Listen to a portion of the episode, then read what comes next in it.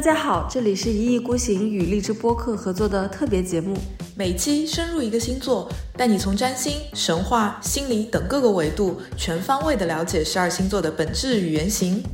来呀，我们用十二期节目的时间，一起来探索星座与宇宙。你就像木星是宙斯嘛，就他会有一瞬间觉得老子就是宙斯，我就是上帝。那么往哲学家的那条路上走的时候，呃，其实是一种升华了。我觉得，因为哲学家，如果你不去体验人生，不去体验生活的话，那你就是一个老学究。就好像我们今天讲到自由这个话题的时候，就是你没有束缚，你就谈不上自由，因为没有纯粹的自由这个东西，你反而有了约束，有了束缚以后，你的那种自由感就会非常非常非常的强。那你觉得射手座有可能会成为一个邪教教主？也有可能，也有可能变成一个传销头子。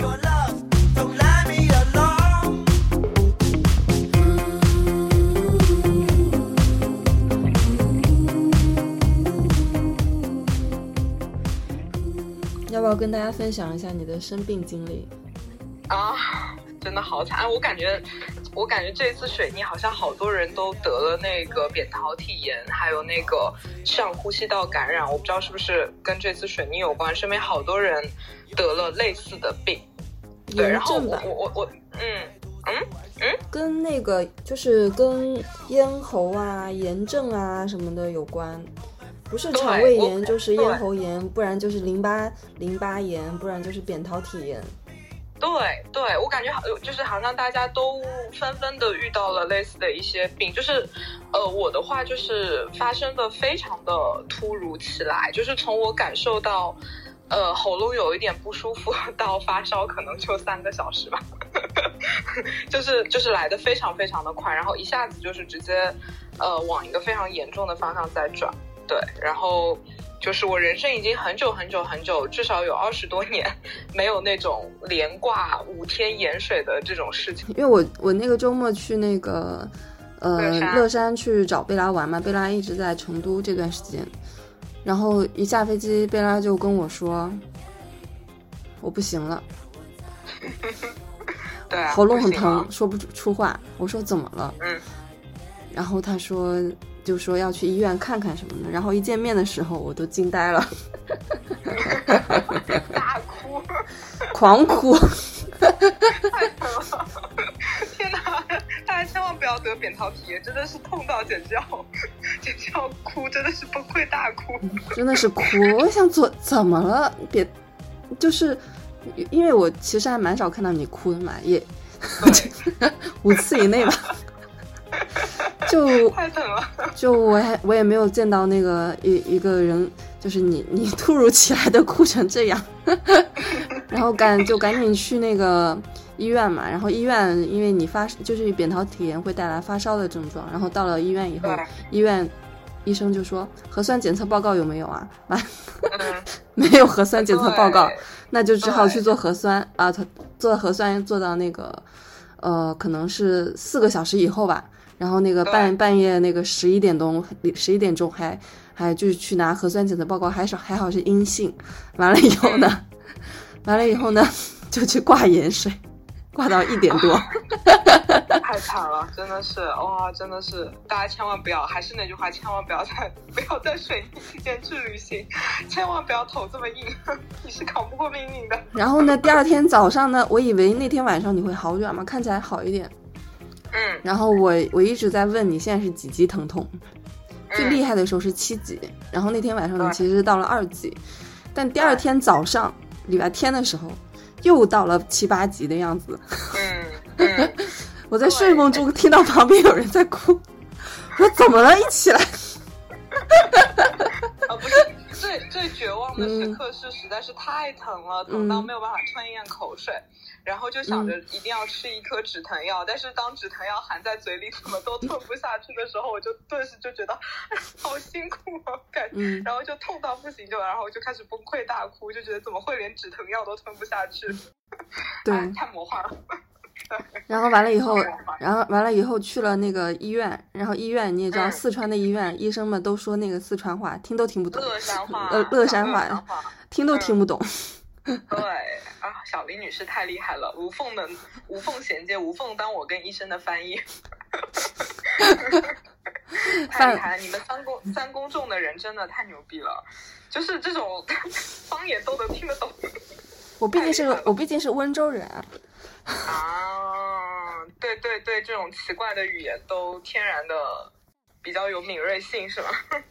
嗯，不是，就是那个情况，因为我们下午的五点的那个那个高铁要回去了，就就你必须 你必须要插别人的队，你必须要赶紧的去去那个，因为那个时候我记得急诊排到八十八号吧，然后前面还有好多人呢，然后我们排到八十八号，前面十一号人左右，然后中间还有六十六个行，我想说不行，一定要插队。然后小林，你是太牛逼了，在这个这个乐山这样的一个人生地不熟的地方，然后就帮我插队插了好几场，好几十号人，让我迅速的看上了病，挂上了盐水，牛。没有没有，就就就就就最后的时候，我我其实还是蛮懵的，因为呃，好像水逆水水逆刚刚开始，刚刚开始，对，然后然后我想说这么厉害的吗？然后我就开始就是有一点。有一点，有一点怀怀疑嘛，然后，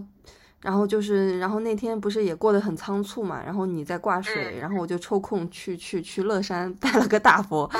对，然后那个，然后然后你在挂水，你我记得你挂了三瓶水吧，嗯，对吧？挂了好几个小时，应该是，嗯嗯，然后然后呢，我就去去去抽空出去了一下。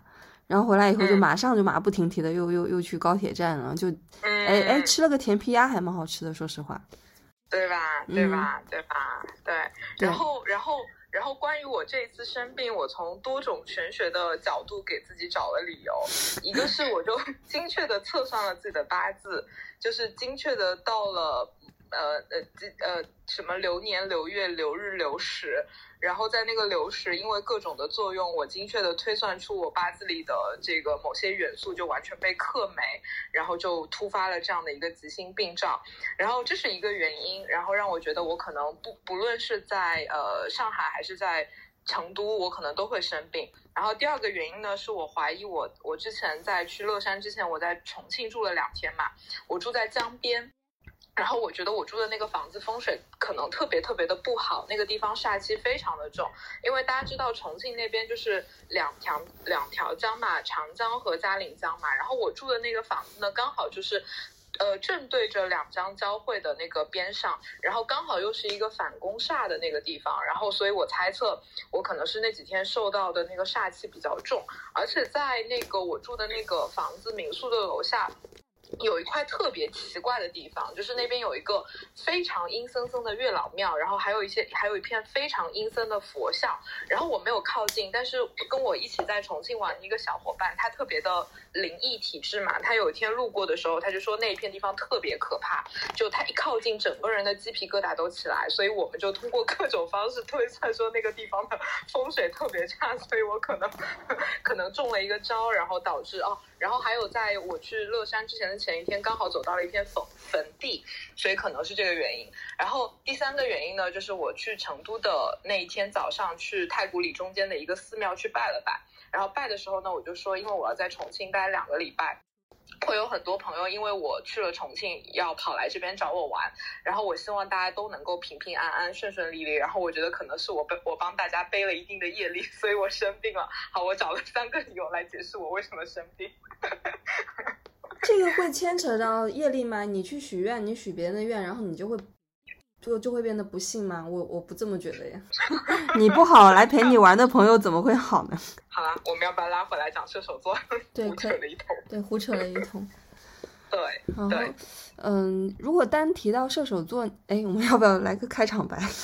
好呀，好呀，好呀。哎，那我要录音喽。我已经开始录了，已经。哦，好的，这样子的。好的。嗯，你也开始录吧。好的，我也开始录了。好。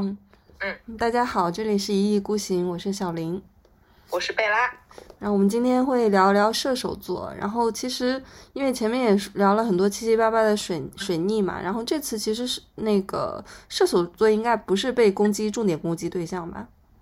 对啊，我觉得像射手座啊这种星座，就是属于那种在大家眼中都是比较友好的，就是。比较好受好评的那种星座，没有什么雷点，没有什么特别值得吐槽的点。然后大家一般，我觉得射手座也是大家喜爱的星座的 top three 吧。就是让你随便讲三个你喜欢的星座，我觉得射手座出现的概率是非常大的。嗯嗯嗯，那那那正常而言，在你没有学习这些星盘知识之前，你会觉得射手座是一个怎样的一些性格特质呢？表现出来。在我没有接触星盘之前，其实说实话，我对射手不是特别了解，因为就是我好像我自己，包括我身边的朋友，非常少有射手座。然后我当时对射手座的一个刻板印象就是觉得，哦，它是一个火象星座，所以就会有那种火象星座比较典型的那种冲动啊，然后或者说呃那种行动力，或者说呃比较敢想敢做，比较爱自由，那基本上是往这个方向去呃想射手座这个星座的。但是当我学了占星以后，我对射手座的改观非常大，或者说我觉得射手座是一个远比我想象中的更高阶，或者说，呃，挖的更深的一个星座。对，就是会有前后有反差非常非常大，就它绝对不仅仅只是大家以为的哦，很热爱自由啊，爱出去玩啊，然后那个比较冲动啊，就其实它远比那个要高阶很多。嗯嗯，你呢？你对射手座有什么印象？我就觉得他他们还挺爱自由的吧，然后呢，就比较那个热情，然后很有很乐观，很有一些冒险精神，然后那个特别喜欢谈恋爱。啊，这个是怎么得出的结论？特别喜欢谈恋爱，因为他们喜欢探索呀，探索不一样的人呀。OK，OK，OK，OK，好，嗯嗯。整体的那个射手座给我的感觉就是很扩张，很愿意去探索，然后探索各种各样的一些事物。然后呢，就是这个东西可能会反映到他们的亲密关系上。哦，对，是的，嗯，对，是的。我我觉得其实讲到呃射手座的时候，我包括我每次跟咨询者说啊，就是大家有射手座的能量，我都一定会非常详细的去讲射手座。我每次都会说。射手座的守护行星是木星，然后木星其实无论在东方还是西方的体系里面都被称之为大吉星嘛。比如说在占星学里面，大家可能也有听过，就是木星，大家就觉得哇，第一大吉星。包括在中国人的那个维度里面，就我们我们经常会有一个传统的一个说法叫犯太岁啊、冲太岁啊，这些大家可能有听过嘛。然后我们讲的那个太岁其实就是木星啊，所以其实呃，在这个中国古人的眼中，就是木星它也是一个保护神，或者说这个太岁就是一个保护神。所以你犯到它，你冲到它，你刑克到它，那么你这这一年可能就会相对来说不顺利。所以其实无论在东方和西方的体系里面，木星。它都是一个非常扩张的、非常吉利的、非常幸运的这样的一个象征。那么，它作为射手座的一个守护星、守护行星，那么射手座好像就沾上了 木星的那种荣光，好像一下就变得那种非常的宏大，或者说他身上的那种幸运感、扩张力，呃，这种上帝的，就是或者是这种很强烈的这种能量，就会跟着就会非常的大。所以你这么一提，或者是你一拿它跟木星做一个连接，你马上就能感觉。到射手身上的能量可能真的是非常大的，对他比他之前的一个之前的两个火象星座，就是白羊和狮子，要维度可能又会往上提一点，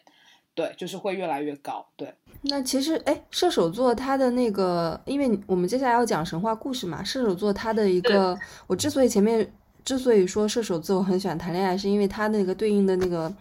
呃，就是神话故事里的人物是宙斯。对，我刚就在想，你是不是这样联想过去？宙斯就很很很喜欢去，永远在追求别的女人，他的情人跟私生。私生子数不胜数吧，遍布整个希腊神话。因为因为大家知道木星的英文名叫 Jupiter 嘛，然后就翻译过来朱比特，然后这个是罗马名，然后他在希腊里的名字就叫宙斯。然后现在大家如果对天文学有些了解的话，会发现木星其实有很多的卫星嘛，它一共有八十多个卫星，然后木星的那些卫星的名字都是以神话故事里宙斯的情人的名字所命名的，所以就是他那些 木卫一啊、木卫二啊。包括那些小的那些呃，这个卫星都是他的这个情人的名字，所以他的确特别的厉害。对，然后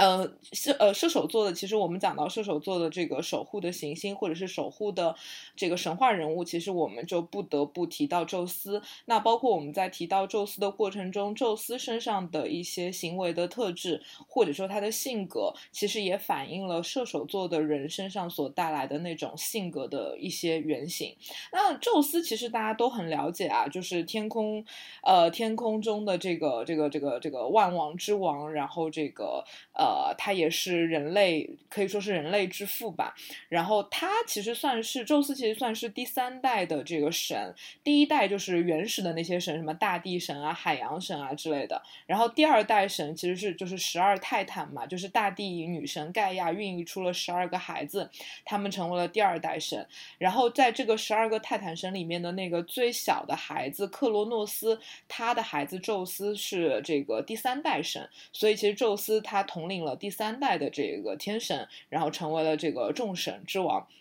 对，所以其实呃，我觉得很有意思的一点是我们。两周前吧，我们在讲到天蝎座，其实你会发现，我们讲到天蝎座的时候，我们就会提到很多的话题嘛，这种死亡啊，对吧？这些黑暗呐、阴暗的一些东西，人类最后都是要面临死亡的，或者是人性总是有那些黑暗面。但是到了射手座，或是到了宙斯这一边，你会发现它完全是对天蝎座的一种推翻，因为在天蝎座那边还有那种人类的这种死亡，这种肉体的。死亡，但是到了射手座那边，就好像一下就变成了宙斯，然后它体现的是一种非常永恒的精神，或者说是一种，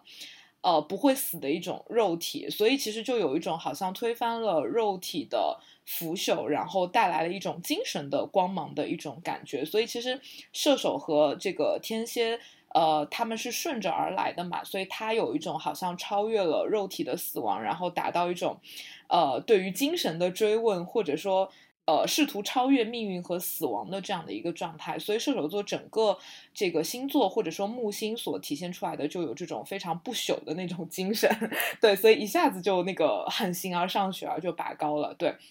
而且，其实，在这个占星学里面，如果大家对木呃对对占星学稍微有一点了解，可能会知道，其实，在古典占星里面，木星同时守护了两个星座，一个是射手座，一个是双鱼座。那后来到了近现代，就随着海王星这个三王星的发现之后，就是后来大家又呃这个这个用海王星去守护双鱼座就剔除了。但是，其实我们回到古典的这个体系里面，就你会发现。木星它守护的这两个星座，其实你可以说是十二星座里面最有灵性、最形而上学，然后最喜欢探索一些终极的意义、探索一些理念。啊，这样的两个星座就是射手和这个双鱼，当然他们之间还会有一些差别啊。我们最后一期讲到双鱼座的时候可能会提到，但是在我的认知里面，我觉得射手和双鱼是星 整个十二星座里面最形而上学、最追求精神，然后最呃追求一种理念价值的这种。偏向于戊戌或者是形而上的星座，对，所以其实宙斯的这个神话原型就首先就树立了 这个射手座的这种非常怎么讲呢，就是非常形而上学的这样的一个力量，就像你你今天取的这个主题的名字，对吧？从吉普赛人到哲学家的进化之旅，就一听就是很有精神性的那种感觉。其实。呃，我觉得射手座，因为因为其实前面这本那那本书里面，就射手座，他其实提到他那个射手座的原型是吉普赛人，还有学生，还有哲学家嘛。那吉普赛人其实大家顾名思义就是呃到处去流浪，然后体验一种在路上的日子，然后接触不一样的人跟事物，然后体验不一样的国家、不一样的文化、不一样的意识形态什么的。就是因为他们在不一不停的体验，不停的体验。所以他们往那个哲，就是积累了大量的生活经验。那么往哲学家的那条路上走的时候，呃，其实是一种升华了。我觉得，因为哲学家，如果你不去体验人生，不去体验生活的话，那你就是一个老学究嘛，你就叭叭叭在那边说一些一点意义都没有的话，然后你的一些道理其实并不是从真正的生活的本质里面来的，而是你自己的一些臆想，你自己的一些歪歪。所以就是射手座，他的一个必经，就是他的最终的一个。最终的一个目的地吧，我觉得是一一种精神上面的，呃，哲学家的一个形态。对，我觉得的确是，我觉得你取的这个题目还挺符合射手座的一个内核的，或者你讲的就是他的一个最终的一个进化之路。当然，就是因为要走到那个，我觉得走到这种你刚刚讲的要有呃生活的阅历，然后他不仅仅只是一个老学究，他要变成一个有阅历的一个哲学家。我觉得这是一个非常进阶版的一个射手的之路。但是我们可以从他比较浅层的一些东西开始慢慢讲起，去讲一讲，就射手座身上到底拥有一些。什么样的气质，然后这个气质可能会有相对来说比较好，我们所谓的积极的面相，也有可能会有一些所谓的阴影面、阴暗面。我们之前还在群里讨论说，射手座到底有没有阴影面，到底有没有阴暗面？当然有啊，所有的星座都会有啊。然后我们可以去分几个部分去探讨射手座身上的几大特质吧，然后可以看到，就射手座到底是由哪些特质给组合起来的。然后呃，一个呃一个一个作为一个呃射手座。你到底应该怎么样从一个比较低阶的状态，慢慢的进展到一个比较高阶的状态？对我觉得我们可以按照这个顺序去讲。然后，其实小林刚刚在讲的过程中已经提到很多关键词了，比如你刚刚讲的那个自由这个关键词。其实，呃，你觉得是？你觉得宙斯是一个自由的人吗？哦，宙斯是一个自由的神吗？嗯，在他在他在他眼里，他可能是一个很自由的人吧，因为他就是。呃，不停的在追追求其他的一些女神、女人，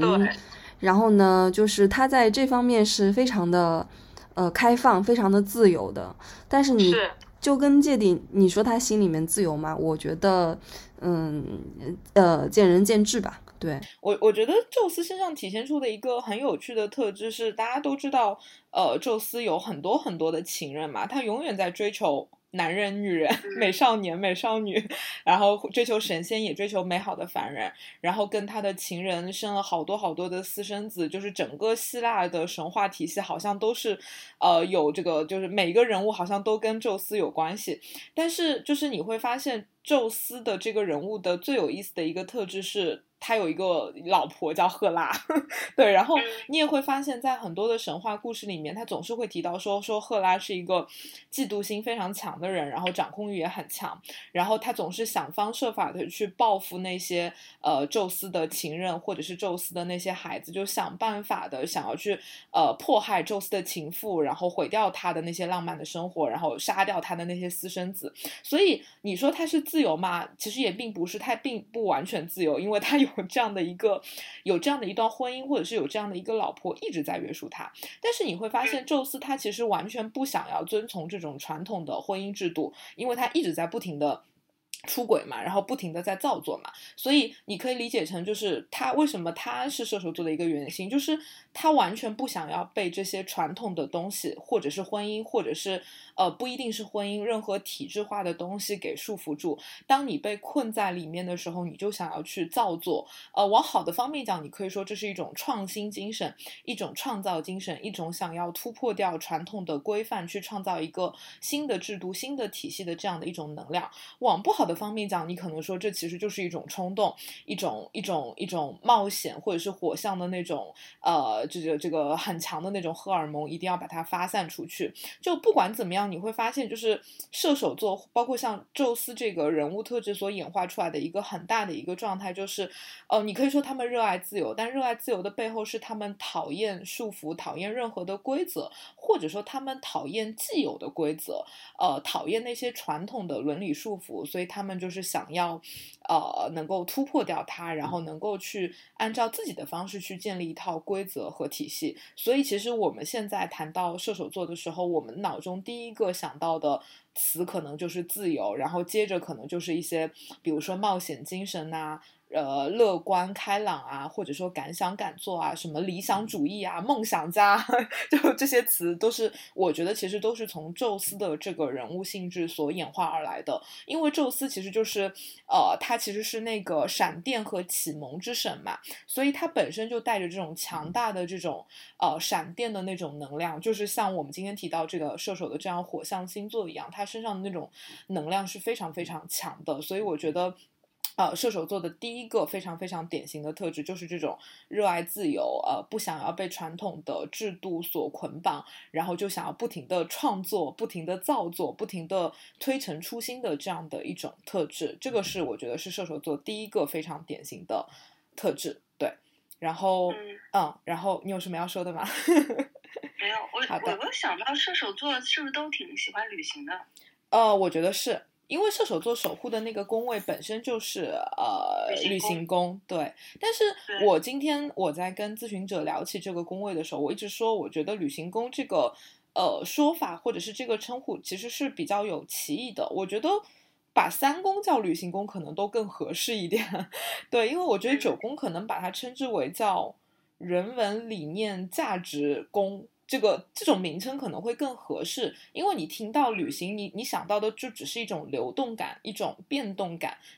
一种想要往外往外走的力量，或者是想要认识一些新的人事物的这样的一些力量，那你就容易把这个星座或者是把这个宫位的能量想得更低级一点。对，就是，但其实这个宫位的能量会更重。对，嗯，我觉得是，我觉得那个旅行对于射手座而言，就是就是他成为吉普赛人的第一步，嗯，就是也就是将一个人从某种特定的文化以及像与之相关的一些价值啊、习惯啊束缚中释放出来。其实重要的不是对旅行的一个需要，而是对于一种陌生思考方式保保持一种比较敞开的一个需要吧。那那些旅行只是射手座用来实现这种敞开的一个方法而已。对，因为其实你在他，比如说一个射手座在在印度待一个月的意义，其实不只是去玩嘛，也不是去旅娱乐嘛，其实一其实他面对的是一个印度，诶，就是一个根本就不一样的一个。就是基本运作方式是不一样的一个社会，完全不同的社会，因为你要放弃掉你在它本来的一个国家从小到大形成的那种评价呀，包括一些优越感啊什么之类的。嗯，就是在那边完全不一样的地方去旅行，可以呃，比如说在印度吧，会教会他一种完全不同的角度去看待生活，这对射手座来说是非常有诱惑力的。嗯，对，比如说别的一些星座啊，比如说。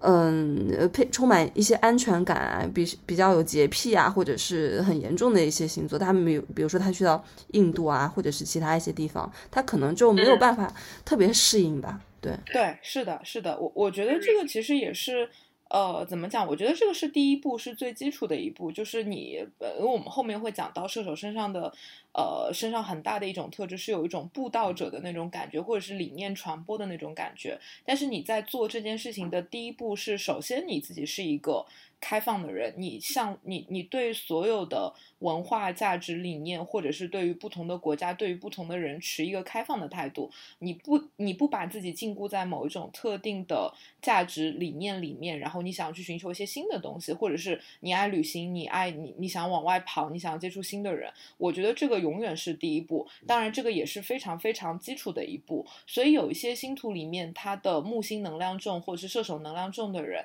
你会发现他们在。选择自己职业的时候，他们可能会选择那种，比如说旅行行业啊，对吧？或者说。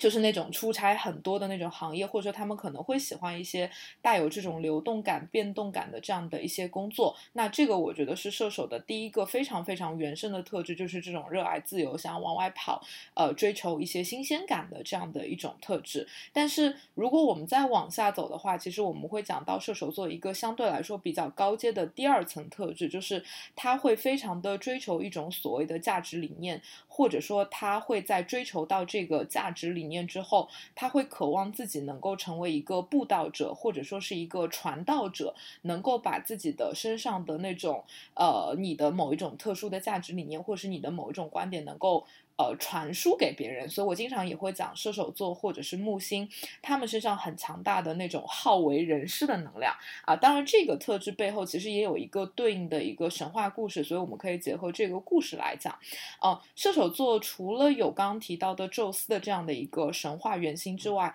它还有第二个的神话原型，就是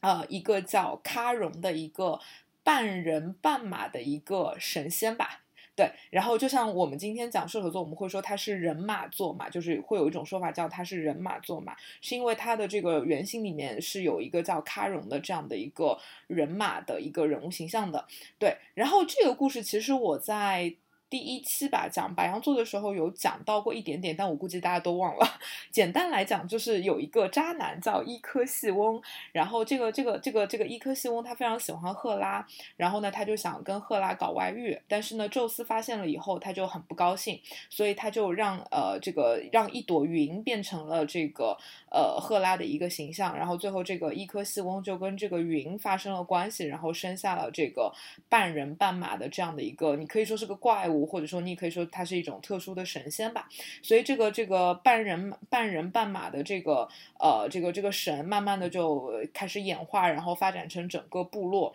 呃，然后这这个部落呢，其实因为他们本身的这个特质是半人半马嘛，所以就会带着这种比较放纵的、比较原始的、比较野蛮的这样的一种特质。但是在这个整个族群里面，有一个半人半人马是非常特殊的，这个半人马的名字就叫喀戎。然后这个喀戎呢，其实就是她本身是一个仙女的孩子，但当仙女把这个半人马的喀戎生出来以后呢，她就。觉得天呐，这怎么会是我的孩子？然后就非常的嫌弃这个半人半马的这个怪物，就把他给抛弃了。但是呢，这个孩子最后被阿波罗给捡到了，就太阳神阿波罗捡到了。然后阿波罗就把这个卡戎，呃，收为了自己的义子。然后阿波罗大家知道嘛，就是希腊全能神，什么都会，又会琴棋书画，什么吹拉弹唱、治病救人，什么都会。我们在讲到狮子座的时候，那期有讲到阿波罗，就是他最早是被呃。被被以那个医药神的这个方式引入到罗马神话体系里的，后来他又变成了什么文艺神啊，什么会的东西特别多。然后呢，当他把这个喀戎收为自己的义子以后，他就把他自己的技能都交给了这个呃这个这个半人马的这个喀戎，包括像阿波罗的这个妹妹月神阿尔特弥斯也把自己的很多技能交给了他。那么在这种教授里面呢，喀戎原始天性里的那种呃暴躁的天性呢，就逐渐的变得善良公。正呃纯良，然后呢，而且他因为得到了这个阿波罗和呃阿尔特弥斯的传授以后呢，他就变得这个文武双全，文武技艺都非常的高超。然后，而且他就是最后的他的这个这个形象就变成了一个老师，因为他有很多的技能，然后他的性格又非常的呃慷慨和善良，所以他也很乐意将自己所学的这些技能，然后倾囊的传授给别人。然后希腊的这些英雄们就呃就是英雄豪杰们听说有。这样的一个呃大家吧，或者是这样的一个老师吧，就纷纷慕名而来，然后要在他门下拜师学艺。然后呃，这个喀戎几乎是希腊神话里一个非常桃李满天下的这样的一个神仙的形象。包括像这个赫拉克勒斯大力神赫拉克勒斯啊，包括像我们上期讲天蝎座的时候讲美杜莎的时候讲那个珀尔修斯的那个神话故事，珀尔修斯其实都是这个喀戎的弟子。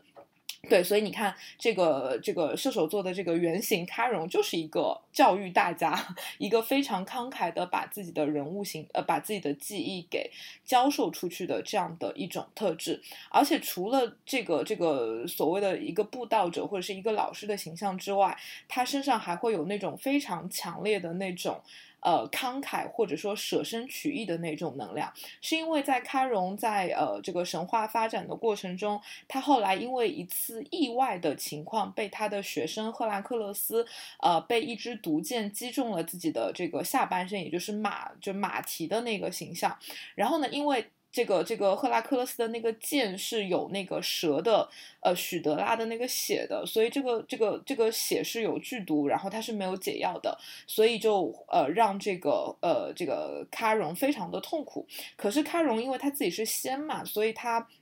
呃，本身又是呃，怎么讲？他本身就是不朽之躯，所以他就陷入了非常无休无止的那种折磨，然后呃，死也死不了，然后但是又没有办法解毒。后来呢，这个喀戎就跟宙斯去商讨说，哎，那个你能不能把那个普罗米修斯给放下来？因为当时普罗米修斯为人类盗取火种，被宙斯。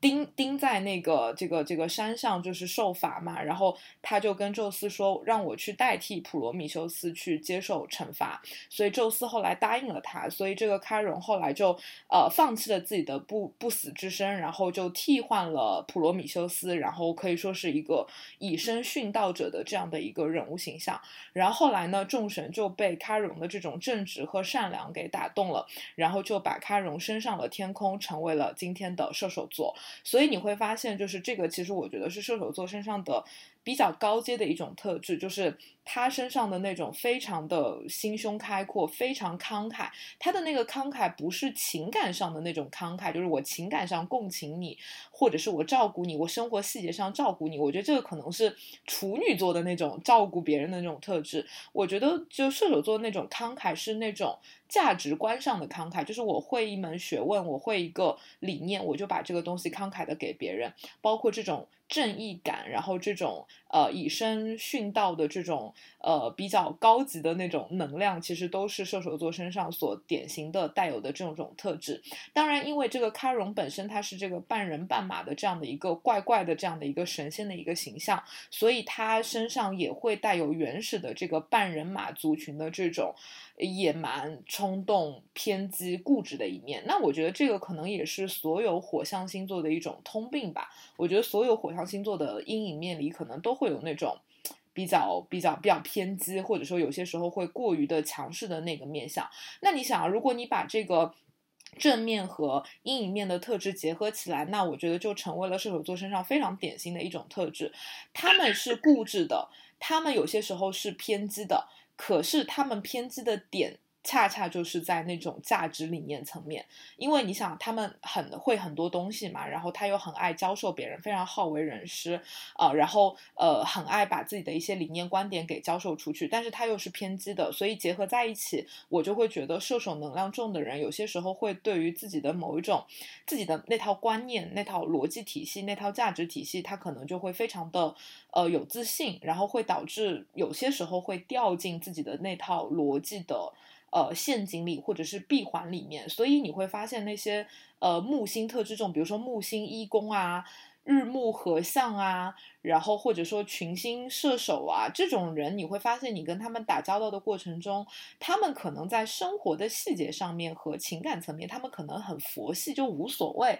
但是你一旦就是要去跟他们探讨一些理念层面的东西，一些形而上学的观点，某一套价值观，或者是这个东西，甚至是这个这个射手人的一个专业的特长的时候，你会发现他极难被说服，然后而且他会据理力争，他会。会用各种逻辑、各种理论、各种方式去，一定要说服你，告诉你说我的就是对的，我的理念是对的，你一定要听从我。所以他的那种固执感和偏激感，更多是跟价值理念是合在一起的。那如果我们从神话里去解读的话，其实我觉得就是这个半人马的这个。咖容的这个特质，对。那你有没有觉得射手座其实还是挺愿意去相信别人的？他们其实本质上是很光明的嘛，也比较那个阳光。其实他其实不会像，因为我们上一期讲的是天蝎座嘛，那天蝎座可能跟射手座就完全不一样，是另外一种不一样的感觉。那呃，射手座呢，他我觉得啊，就是。呃，他的一些阴影面，就好像你前面说的那种，像是特别好为人师啊，要把自己的一些理念去传达给别人呀，然后，然后，然后就是可能，如果他是他一个，他是一个比较高明的射手座，那可能他不会让别人有这样的一个感觉。但如果他是一个怎么说呢，就是一个初级版的射手座，那可能会被别人想的，哎，你为什么非要把你的想法强加给我？你是谁？对，如果说他说的东西没有那么好的话。我觉得是，我觉得，我觉得射手座身上，我觉得他们的原生的特质其实没有那么的，呃，就比如说大家觉得啊，你这个人好好好为人师哦，好好喜欢辩论哦。我觉得射手座本身他们那种原始的特质其实是有一点理想主义的倾向，就像你讲的，他们其实本身是比较光明的，比较理想化的，所以他们可能就不是那种。像有些星座，比如说水象星座啊什么，他们可能天然就想非常多，在这个事情做之前，这个话说之前，他们可能脑中已经盘算千万遍了。但射手座可能就不是，他不是那种会在脑子里面去演戏，或者说。预先去排练的那种星座，他可能就是我有什么想法我就说了，我想我想干嘛我就干了，对吧？然后我有什么理，我有什么那个观点我就直接表达了，他没有那个那么迂回的那个过程。那所以其实当你如果去跟一个射手座打交道，特别如果你自己本人是什么天蝎啊、巨蟹啊，然后或者是这种呃这个处女啊这种星座的话，那你可能就会觉得哦，这些人怎么那么直愣愣的，或者说你你这个人怎么这么的偏激？你以为你的想法就是对的吗？你为什么一定要用你的想法来呃说服我，我觉得他们就会对射手座有这样的一种特质，可能会觉得射手座很烦吧，天天叭叭叭叭的说一些什么话，非要说，因为射手座他其实是一个很很容易相信别人的一个星座，所以他因为在生活，因为生活其实常常充满了很多的陷阱嘛，他们比较因为木星嘛，过于乐观，过度扩张，还有包括就是他过于相信别人，所以判断错误都是他的阴影，他好像是那种怎么说呢，就是一只很非常友善的一个金毛猎犬吧，就很友善的，对大家都很好，傻呵呵的，很阳光。然后他在他在高速公路上面跑步奔跑，他以为过往的这些车都是自己的玩伴，然后他就被碾碎在生活的车轮之下，就有种这种感觉。如果他判断错误啊。对，我觉得，我觉得你讲的是那种经经历过社会毒打的射手座和没有经历过社会毒打的射手座 之间的差别。我觉得，如果一个射手座或者是木星特质重的人，他没有经历过社会的毒打，他会非常的，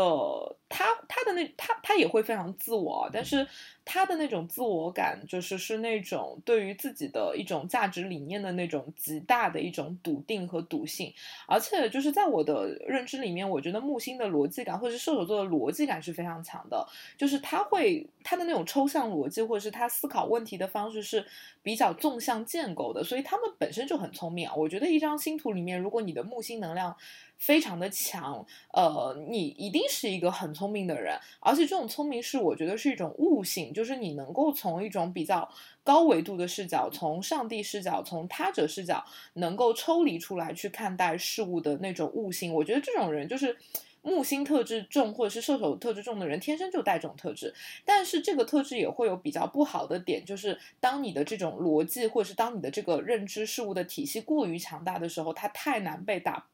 被打破了，但我们都得接受我们个体的局限性和有限性，所以我们每个个体一定是偏颇的，一定是有局限性的。所以，但是有些可能呃木星特质太重的人，射手特质太重的人，他可能就会掉在里面，就觉得。自己很牛逼，就像木星是宙斯嘛，就他会有一瞬间觉得老子就是宙斯，我就是上帝，我就是众神之王，他会有那种感觉。所以没有经历过社会毒打的射手座会有那种非常高高在上的那种，呃，好像天然高人一等的那种感觉。但这种感觉不是空穴来风，而是他们真的天然的拥有那种，呃，站在高处思考问题的能力。但是这种。这种这种特质的一个最大的阴影面，就是你一旦遇到挫折、遇到困难，一旦你的这一套呃逻辑价值体系不能够有奏效的时候，你的这个。这个这个特质好像一下就被戳破了，然后你好像你原来是一个非常膨胀的皮球，然后你好像一下就被戳破了，然后就蔫儿了，就那种感觉。所以射手特质重的人，他可能会从一种极为自信的状态，然后一下子就被打垮，你知道吗？我觉得这可能就是射手座身上的那种。呃，非常非常强的那种阴影面，因为它太膨胀了，所以在某一些某一些瞬间，你一旦被毒打了，你可能马上就蔫儿了，对你都没有那个缓冲期。嗯，所以射手座，嗯，还是，哎呦，如果看到一个高高在上的射手座摔下来，我我反而没见过啊，但但是我想说，就是其实射手座其实不不太容易得抑郁症，对吧？因为它本身就这么光明。比较乐呵，比较比比较比较比较乐观主义一点。对，那比如说他他他被他这个膨胀的皮球被戳破了，他他泄气了，那他就会产生一些抑郁的情绪。那你觉得他会很快的好起来吗？嗯，分情况，我觉得分情况。我觉我我我觉得大部分的射手应该还是比较快的，能够。重振旗鼓的，我我就觉得它的起伏可能会比较大，它可能一下很膨胀，一下很萎靡，一下很膨胀，一下很萎靡，它可能会是这样子，但它不会在一个状态中。停顿很久，对，所以我会觉得，就是有一些射手特质真的是能量很好的人，我觉得他会成为很好的老师。但是我觉得他可能经历过这个过程，他经历过，呃，意识到了自我的体系可能是不完备的，然后再重新能够客观的去看待自己，然后再回过头来把自己的木星或者是射手特质发展出来的时候，他会成为一个非常好的老师，或者是一个非常好的布道者。对，所以我也经常给那些射手能量重的人，就给他们。建议说，其实他们非常适合做类似的一些工作嘛，咨询师啊、培训师啊，然后做策划的呀，或者是一些可能偏向于呃人文价值理念的一些传呃这个布道啊，或者是呃这个传播啊，我觉得其实都非常符合射手特质的人。那你觉得射手座有可能会成为一个邪教教主吗？会啊，就是往极端发展，就是，但你，那你不得不说，如果你能成为一个邪教教主，你也非常牛逼啊，是不是？所以 也有可能，也有可能变成一个传销头子。对，所以我觉得它的核心就是说，我觉得这个人物特质。它是非常能说会道的，而且他跟双子的能说会道不一样。双子可能就是什么都能跟你聊，但是什么都聊不深。然后射手的那种特质是他能跟你聊，而且他能把这个话题聊得非常的深入，非常的呃逻辑完满，非常的自圆其说，导致对方会觉得哇，你讲的好有道理，哇，你讲的可太对了，就是这个东西嘛。所以你看这个特质，你可能是一个非常好的德高望重的老师，你可能也会是一个非常牛逼的。对吧？传销组织头头，但它背后的特质是一样的，就看你是不是一个善良的射手座，或者是是不是一个向往正呃一想要变成一身正气的那个射手座，那可能决定了你选择成为一个什么样的身份嘛。但背后的内核是一样的。哎，你身上的射手座特质强烈吗？我觉得你也挺强烈的。我应该是很强烈，因为我太阳和木星是完全合相的，而且我的日木还合在九宫，所以其实我身上的射手特质是非常非常强的。对，其实你前觉得自己好为人师，所以你前面一说，我就觉得这不就是你吗？是我本人，对啊，所以我说嘛，我其实没有那么双子，因为我的双子的行星掉到了九宫，而且日暮又非常强势的合相在一起嘛，所以我身上的那种，呃，喜欢跟人讲道理，或者说，我觉得我比较年轻的时候，我我有那种非常强烈的，就是我要去说服你的那种特质。当然，我可能表现的不会这么激烈啊，但是我会想着法儿的要去完备我自己的逻辑，想把我的这种观点，就是一定要说服你要认可我的观点。当然，现在你。你慢慢意识到了，这其实是你星图的一种无意识的一种能量嘛，所以可能现在就是会收敛很多，就不会说我一定要，呃，就是强迫你去接受我的一个观点，就会收敛很多。但是你听我讲话的方式，你会发现我的整个表述的方式，哪怕我在日常生活中跟人聊天，我也是非常射手的这种表表达方式的。对，我我不太会输出非常零碎的信息片段，我会尽可能的把它变成一个体系去进行输出。那你基本上你生活中遇到这种表达方式的人，你基本上去推断他说他的木星能量重，射手能量重，基基本上不会推错。对，这个这种特质是非常木星人的那种，或者是射手人的呃表达方式会非常明显。嗯嗯，这么说我还确实是哈。嗯。对啊，是吧？是吧？对，对。但是我觉得射手比较身上比较有意思的一点就是说，呃，就像我们刚讲的那两个故事，一个是宙斯的故事，一个是卡戎的故事。我觉得他们刚好就好像是一个是光明面，一个是阴影面的那样的一个感觉。其实我们可以把这两个故事去扩充，比如说像这个宙斯，那宙斯我们其实就会提到，就是说。呃，他有一个老婆叫赫拉嘛。那其实我觉得赫拉对宙斯扮演了一个非常非常重要的一个角色。你说啊，从一个常识的角度来讲，如果宙斯没有老婆，呃，我觉得他可能反而不会这么激烈的去搞外遇，或者说他不会这么激烈的去追逐这么多的情人。就是这个赫拉越约束他。越呃破坏他的这个浪漫的好事儿，这个宙斯呢就越要跟他吵，越要跟他反着来，越要往外冲，所以你就会发现他们之间那个关系好像就是带有一种非常强烈的那种冲突冲突感，或者是那种张力，就好像我们今天讲到自由这个话题的时候，就是你没有束缚，你就谈不上自由，因为没有纯粹的自由这个东西，你反而有了约束，有了束缚以后，你的那种自由感就会非。常非常非非常的强烈，所以你会发现，其实，呃，对于宙斯来说，他可能拥有赫拉，但是我觉得对于所有的木星人或者是射手座的人来说，我觉得你们都应该去寻找。生活中的赫拉，你你可能就这个，我所谓的你要去寻找赫拉，不是说你一定要找一个管你的老公或者是老婆，我觉得他不一定是一个人，他可以是一个工作，他可以是一个事业，可以是一个兴趣爱好。但是我觉得，因为这个整个射手的特质都太飘了，太呃追求自由创新了，所以你需要有一个根。有一个束缚你的、约束你的这样的一个核心。那么有了这个东西的束缚以后，其实你的自由才有意义，你的创新才有意义。不然你其实就是一种莫名其妙的无端的造作。所以我觉得，其实对于射手座的人的进化之路来讲，找到你的赫拉。找到能够束缚你的那个东西吧，或者是那个牵绊吧，我觉得这个东西这个事情就很重要啊。这边就顺带提一下我自己的感受，就是我前两年我自己就是这种感受非常强烈，就是我觉得我太飘了，然后太游荡了，一直在往外跑，然后就觉得没有任何东西。再把我往回拽。我在一九年的时候，一九年的时候，我跟小林讨论过，说我到底要怎么样才能够让自己有那么一个根？想了各种方式。我在想，我是不是要有一个宗教信仰？我是不是要有一个孩子？我是不是？对，我是不是要去生个孩子？那个时候，我记得你还跟我说你要考公务员。对，就是我，我我就觉得自己太飘了。你飘到你会觉得你失去了，你你觉得很自由，所有人都觉得你很自由。但你觉得太过自由，它其实反而就是一种不自由。就你感受到了那个东西，所以那个时候就特别想要有一个非常稳固的一个东西，能够拉着你，就像那个拽着风筝的那根线一样，就想要有这样的一个东西啊。我自己是非常亲身的有这样的一个感受吧，所以我觉得给射手座的一个人特别大的一个。建议就是，我觉得你需要找到你的赫拉，我觉得这个可能会比较通俗易懂，因为我觉得有了这个牵绊，你的自由、你的创新、你的冒险才有意义，因为它有了比较，你才知道你在干嘛，不然你就是一种莫名的造作，对，就是那种感觉。那你现在找到你的赫拉了吗？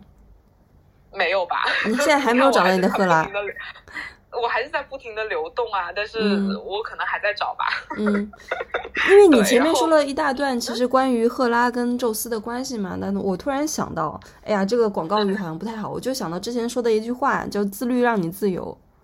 OK，你只有自律，你才能获得真正的自由。啊，对对对对，所以我觉得那个那个这个这个软件的广告写的很好，slogan 写的很好，自律让你自由。对，哎，就核心就是这个意思啦，就是这个意思。对对。然后我觉得这个是悖论里的第一点，然后第二点其实就是就是讲到这个卡容嘛，我觉得很好玩的一点是。喀戎是一个半人半马的这样的一个神仙，对，然后呢，当时他被这个他的弟子就赫拉克斯的那个毒箭射中的部位就是他的这个马蹄。那你想，这个马蹄其实就是脚嘛，那脚其实就是最接近大地的那个部分，因为你要靠着脚在地上去走路嘛，所以其实你可以把这个。这个卡戎的这个半人马的这个脚理解成他跟这个物质世界的一个关系，但是你看他被那个毒箭射中以后，他非常的痛苦。纵然他是一个那么牛逼的人，呃，上知天文下知地理，对吧？技艺高深，一个大教育家。但是他的智慧是没有办法帮他解决肉身的问题的。他纵然智慧再高超，他没有办法让他的腿不疼，他没有办法让他的这个马蹄能够痊愈。所以你会发现这个真的很有意思。就是我觉得很多射手座的人或者是木星人，他们当然非常非常的追求自己能够成为一个哲学家、一个布道者，成为一个追问精神的人。可是很多时候我们只是人，就哪怕你。这么追求形而上学的东西、务虚的东西，可是你还是一个生活在现实世界里的一个人。有些时候，你的那些观念、你的理念、你的。智慧它不足以解决你的一些最基本的生活问题，我觉得这个可能也是很多射手人，包括我自己所面对的一个特别大的一个困境。比如说，我就觉得我自己的这个呃，面对这个处理日常生活的能力就很差，这个这个自理能力也很差。纵然我觉得精神上面好像一直在超越，追求超越，但是搞不定生活中的很多小细节啊，所以我会觉得，其实像喀戎的这样的一个人物形象，他告告诉我们的是，其实。嗯，对于这种，嗯，我觉得我们讲到后置位的几个星座，其实它都会有那种追求更高精神的这样的一种核心吧。就是你在追求那个东西的时候，你不要忘了一些更务实的东西，你不要忘了你还是生活在这个世界上的人，你并不是一个神仙，你并不是一个神啊，所以你还是要拉把自己拉回来，然后能够去呃真正的去面对生活中的一些物质上的一些创伤的啊。所以我觉得这其实是喀戎的这样的一个呃。这个这个这个神话人物吧，我觉得给我们的一些启示吧，我觉得这个可能也是我观察到的很多呃木星人射手座的人所体现出来的一些特质，就是太飘飘到你其实会发现你的这些东西不足以解决你的日常生活，你可能你的日常生活过得一团糟。对，所以他们他们可能是就是木星人，就极端的一个木星人，他们可能是一个也赚，就是坐在家中也也没不太赚什么钱，然后天天想想一些有的没的，就是想那种很飘的东西，想一些哲学至上的东西。对，但实际他自己很他自己在那个状态中可能会比较享受吧，但可能会让身边的人是不是带来一些烦恼？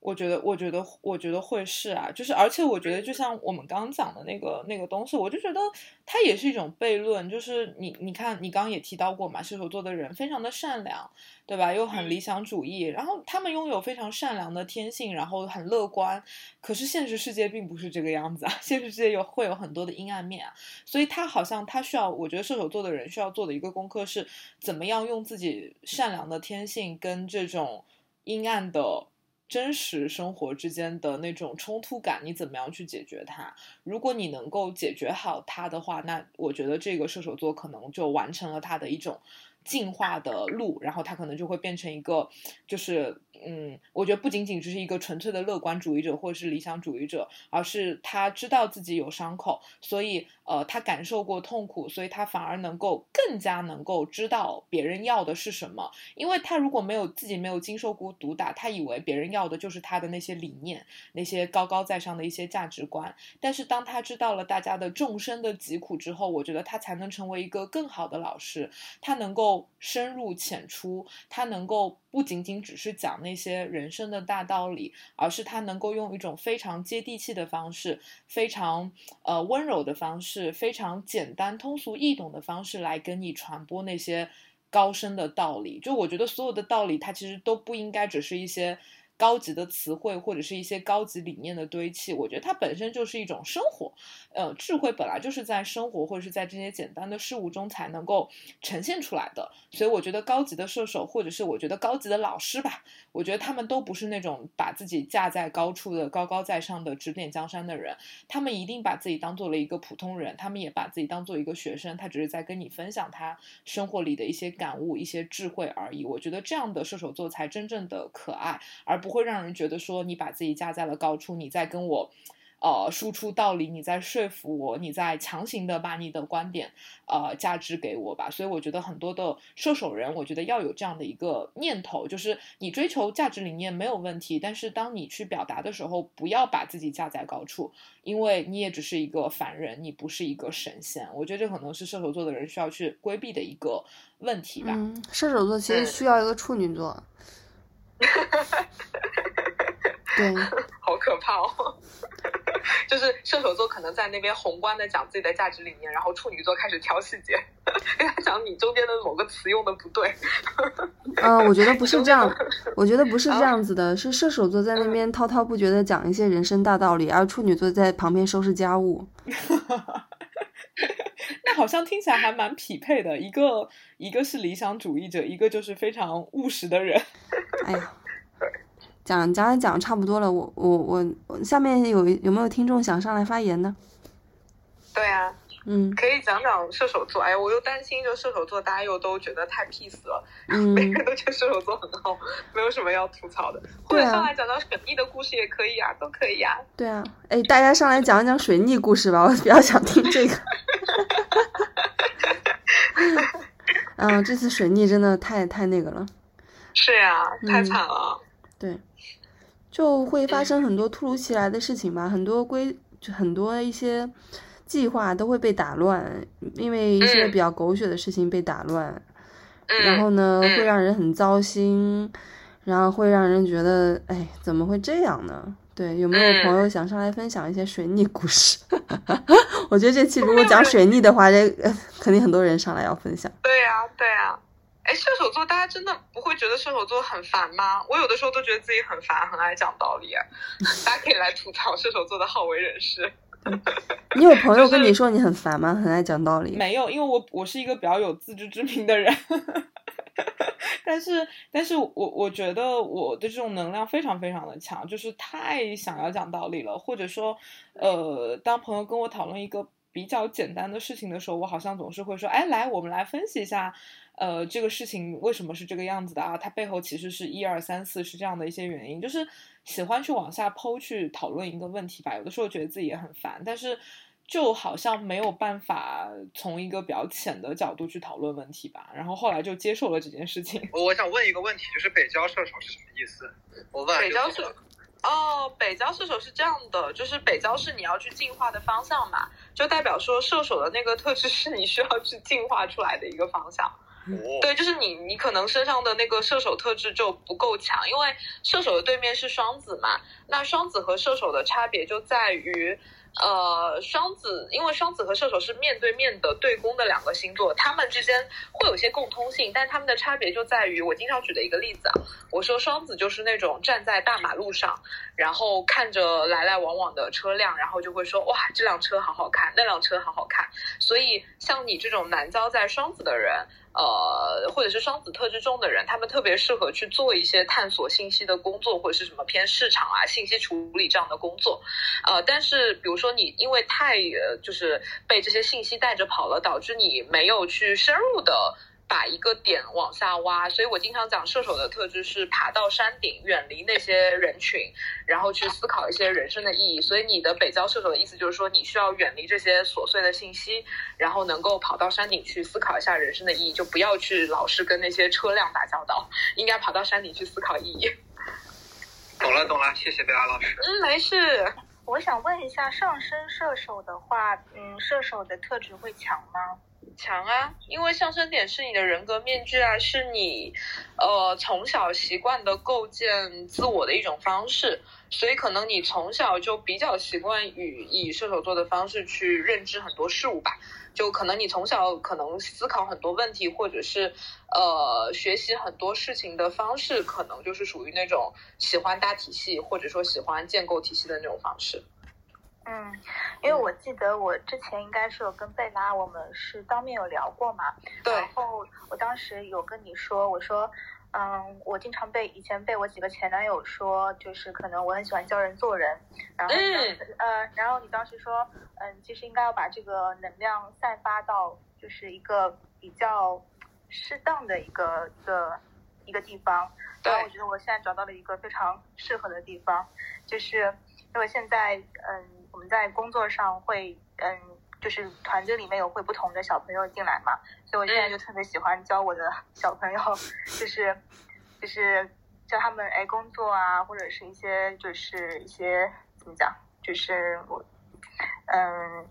我觉得就是还有一些就是做人的一些方面，所以现在感觉把这个能量放在工作上还蛮啊，那类似有点像培训新人培训那种。对，因为我记得你是跟我讲过说，嗯，其实可以蛮适合做这种培训啊等等的。对，感觉嗯，我我好像要把这个能量放到比较正确的一个地方。对。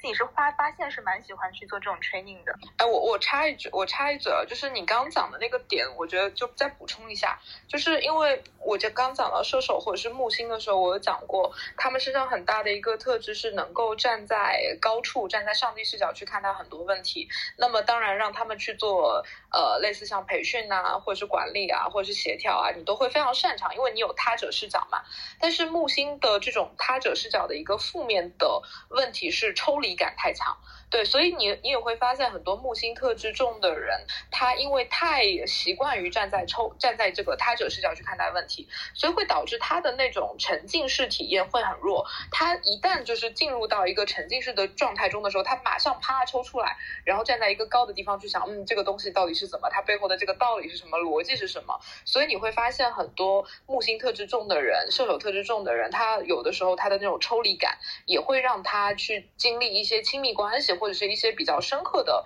呃，这个感情的互动的时候，会有一点难，所以有的时候可能也会被别人觉得，嗯，这个人好像没有那么走心，或者说好像没有那么的感情用的这么深，因为这个也是呃射手特质的一个体现出来的一种负面特质啊，就插一嘴。木星的特质比较重，具体是什么意思，因为我一开始好像隐隐听到说木星在一宫的人算是木星比较重的人，还有就是我我除了太阳射手之外。水星和天王星也都落在射手，就啊啊啊！那你就是那你就射手能量还挺重的呀，就还挺重的。你群星都在射手嘛，还挺重的。天王星的话，因为它是一颗社会行星，所以。呃，他可能跟你出生在差不多年代的人都是掉在射手座的，所以它本身没有多大的意义，就是放到个体上来讲没什么意义，它更多是时代的意义。然后水星的话，因为它可能跟一些表达言语会相关，所以可能水星掉射手会带有那种表达上面的那种射手的特质，比如说有的人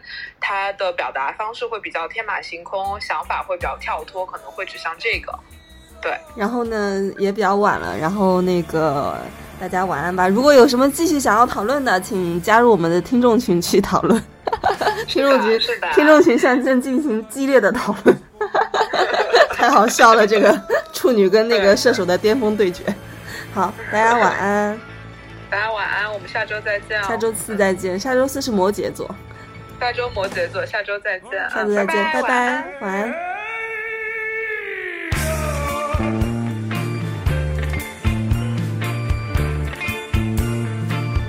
阿爸，你敢也有在听？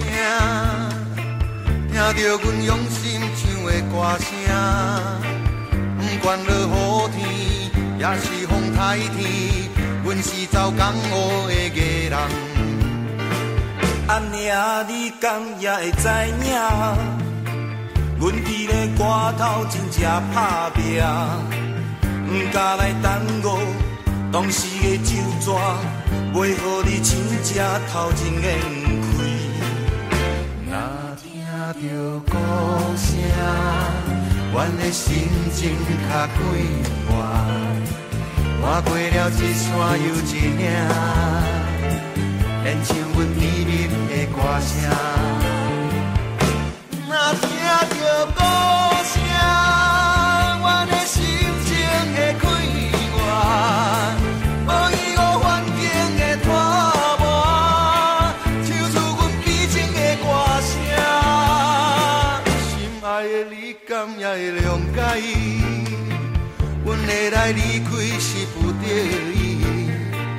三顿都爱食，